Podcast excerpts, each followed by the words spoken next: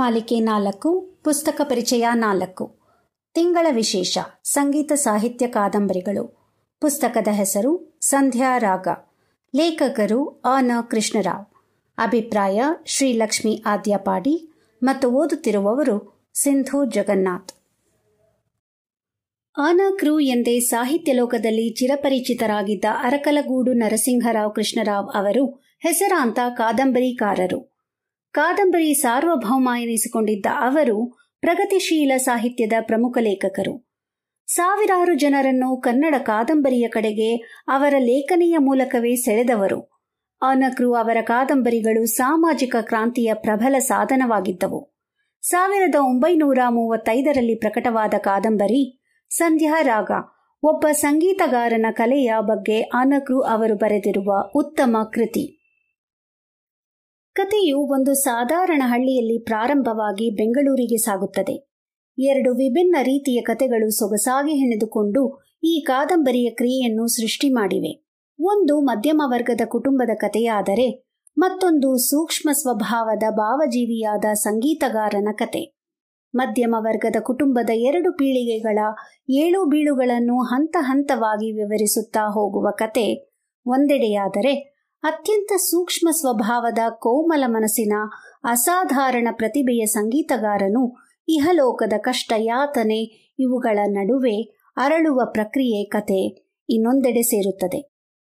ತಮ್ಮ ಪಾತ್ರಗಳ ಮಾತು ನಡೆಗಳಿಂದಲೇ ಅವರನ್ನು ನಮ್ಮ ನಿಜ ಜೀವನ ವ್ಯಕ್ತಿಗಳಂತೆ ವಾಸ್ತವಗೊಳಿಸುವಲ್ಲಿ ಲೇಖಕರು ಯಶಸ್ವಿಯಾಗುತ್ತಾರೆ.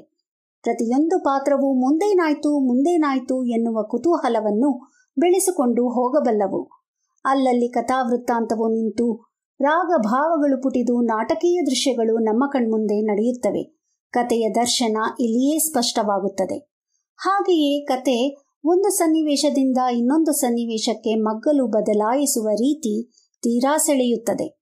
ಒಂದೊಂದು ಪಾತ್ರವು ನಮ್ಮಲ್ಲಿರುವ ಒಂದೊಂದು ಗುಣಗಳ ಪ್ರತಿನಿಧಿಯೇನೋ ಎನ್ನುವಂತೆ ನಮ್ಮೊಳಗೆ ಹಾಸುಹೊಕ್ಕುತ್ತವೆ ಕರುಣೆಗೆ ಮೀನಾಕ್ಷಿಯಮ್ಮನವರ ಪಾತ್ರ ಎಲ್ಲರನ್ನೂ ಆದರದಿಂದ ಕಾಣಲು ಇರುವ ರಾಯರ ಪಾತ್ರ, ದುರಹಂಕಾರದ ಪ್ರತೀಕವಾಗಿ ರಾಮುವಿನ ಪಾತ್ರ, ಸಂಗೀತದ ಅದ್ಯಮ ಕಲಾಭಿಮಾನಿಯ ಪಾತ್ರದಲ್ಲಿ ಲಕ್ಷ್ಮಣ, ಎಲ್ಲವನ್ನೂ ಸರಿದೂಗಿಸಿಕೊಂಡು ಹೋಗುವ ಪಾತ್ರದಲ್ಲಿ ಸಾವಿತ್ರಮ್ಮ, ಆದರ್ಶ ಪತ್ನಿ ಸೊಸೆಯಾಗಿ ಜಯ, ವಿಧೇಯರಾಗಿ ಶಾಮಣ್ಣನವರು ಮುಗ್ಧಳಾಗಿ ಶಾಂತ, ಹೀಗೆ ಪ್ರತಿಯೊಂದು ಪಾತ್ರ ತನ್ನದೇ ಆದ ವೈಶಿಷ್ಟ್ಯತೆಯಿಂದ ಮನಸ್ಸಿನಲ್ಲಿ ನಿಲ್ಲುತ್ತವೆ.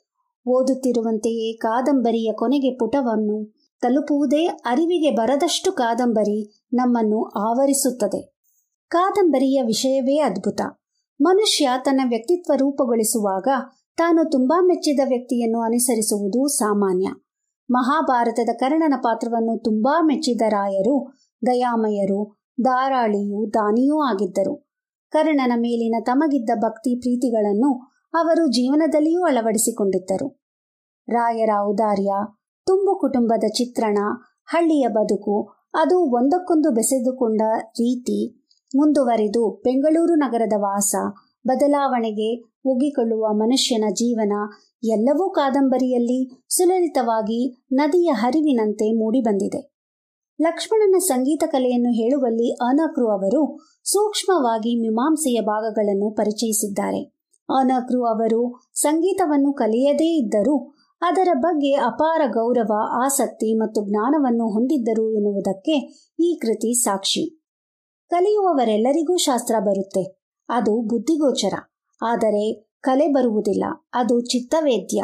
ಈ ಮಾತು ಪ್ರತಿಭೆ ಮತ್ತು ಪಾಂಡಿತ್ಯಕ್ಕೆ ಇರುವ ವ್ಯತ್ಯಾಸವನ್ನು ತಿಳಿಸುತ್ತದೆ. ಸಂಧ್ಯಾರಾಗ ಮುಖ್ಯವಾಗಿ ಒಬ್ಬ ಕಲಾವಿದನ ಜೀವನವನ್ನು ಕೇಂದ್ರವಾಗಿಟ್ಟುಕೊಂಡು ಅದರ ಸುತ್ತಲೂ ಬೇರೆಲ್ಲ ಪಾತ್ರಗಳನ್ನು ಹೆಣೆದಿರುವ ಕೃತಿ. ದಕ್ಷಿಣಾದಿ ಸಂಗೀತವೆಂದರೆ ಕೇವಲ ಲಯಪ್ರಧಾನವಾದ ಸಂಗೀತವೆಂಬುದು ಈಗಲೂ ಮನೆ ಮಾಡಿದಂತಿದೆ. ಆದರೆ ನಿಜವಾದ ಸಂಗೀತ, ಶ್ರುತಿ ಮತ್ತು ಲಯ ಎರಡಕ್ಕೂ ಸಮಾನ ಪ್ರಾಶಸ್ತ್ಯ ನೀಡುತ್ತದೆ ಎಂಬುದನ್ನು ಸ್ಥೂಲವಾಗಿ ಲೇಖಕರು ತಿಳಿಸುತ್ತಾರೆ. ಸೂಕ್ಷ್ಮವಾಗಿ ಹಿಂದೂಸ್ತಾನಿ ಮತ್ತು ಕರ್ನಾಟಕ ಸಂಗೀತದ ಪರಿಚಯವನ್ನು ಕೂಡ ಈ ಕೃತಿಯ ಮೂಲಕ ಮಾಡಿಕೊಡುತ್ತಾರೆ. ನಮ್ಮಲ್ಲಿರುವ ಭಂಡಾರವನ್ನು ನಾವು ನಿರ್ಲಕ್ಷಿಸಿ, ಕೇವಲ ಬೇರೆ ಭಾಷೆಗಳಿಂದ ಮಾತ್ರ ಕೀರ್ತನೆಗಳನ್ನು ಎರವಲು ಪಡೆಯಬಾರದು.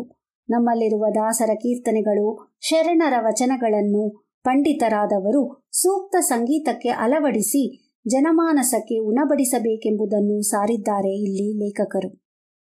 ಓದುತ್ತಿರುವಂತೆಯೇ ಕಾದಂಬರಿ ಕೊನೆಯ ಪುಟವನ್ನು ತಲುಪುವುದೇ ಅರಿವಿಗೆ ಬರದಷ್ಟು ಕಾದಂಬರಿ ನಮ್ಮನ್ನು ಆವರಿಸಿಬಿಡುತ್ತದೆ. ಒಟ್ಟಿನಲ್ಲಿ ಸಂಧ್ಯಾರಾಗ ಒಂದು ಅಪೂರ್ವ ಕೃತಿ. ಕನ್ನಡ ಸಾರಸ್ವತ ಲೋಕಕ್ಕೆ ಆನಕ್ರು ಅವರ ಅತ್ಯಮೂಲ್ಯ ಕೊಡುಗೆ. ಕೊನೆಯಲ್ಲಿ ಕಾದಂಬರಿ ಮುಗಿಯುವ ಹೊತ್ತಿಗೆ ಡಾಕ್ಟರ್ ರಾಜ್ಕುಮಾರ್ ಅಭಿನಯದ ಸಂಧ್ಯಾರಾಗದ ಪಾತ್ರಗಳು ಕಣ್ಮುಂದೆ ಬಂದಿದ್ದವು. ಮತ್ತು ಇಬ್ಬರು ಮಹಾನ್ ದಿಗ್ಗಜರಾದ ಪಂಡಿತ್ ಬಾಲಮುರಳಿ ಕೃಷ್ಣ ಮತ್ತು ಪಂಡಿತ್ ಭೀಮ್ಸೇನ್ ಜೋಶಿ ಅವರ ಕಂಠದಲ್ಲಿ ಅಪೂರ್ವವಾಗಿ ಮೂಡಿಬಂದ ನಂಬಿದೆ ನಿನ್ನ ನಾದದೇವತೆಯೇ ಹಾಡು ಕಿವಿಯಲ್ಲಿ ಮೊಳಗುತ್ತಿತ್ತು. ಅರವತ್ತು ವರ್ಷಗಳ ಹಿಂದೆ ಪ್ರಕಟವಾದ ಸಂಧ್ಯಾರಾಗ ಇಂದಿಗೂ ಓದುವಾಗ ಮನಸ್ಸನ್ನು ಸೆರೆ ಹಿಡಿದು ಓದಿ ಮುಗಿಸಿದ ಮೇಲೆ ಮನಸ್ಸಿನಲ್ಲಿ ಆಳವಾಗಿ ನಿಲ್ಲುತ್ತದೆ.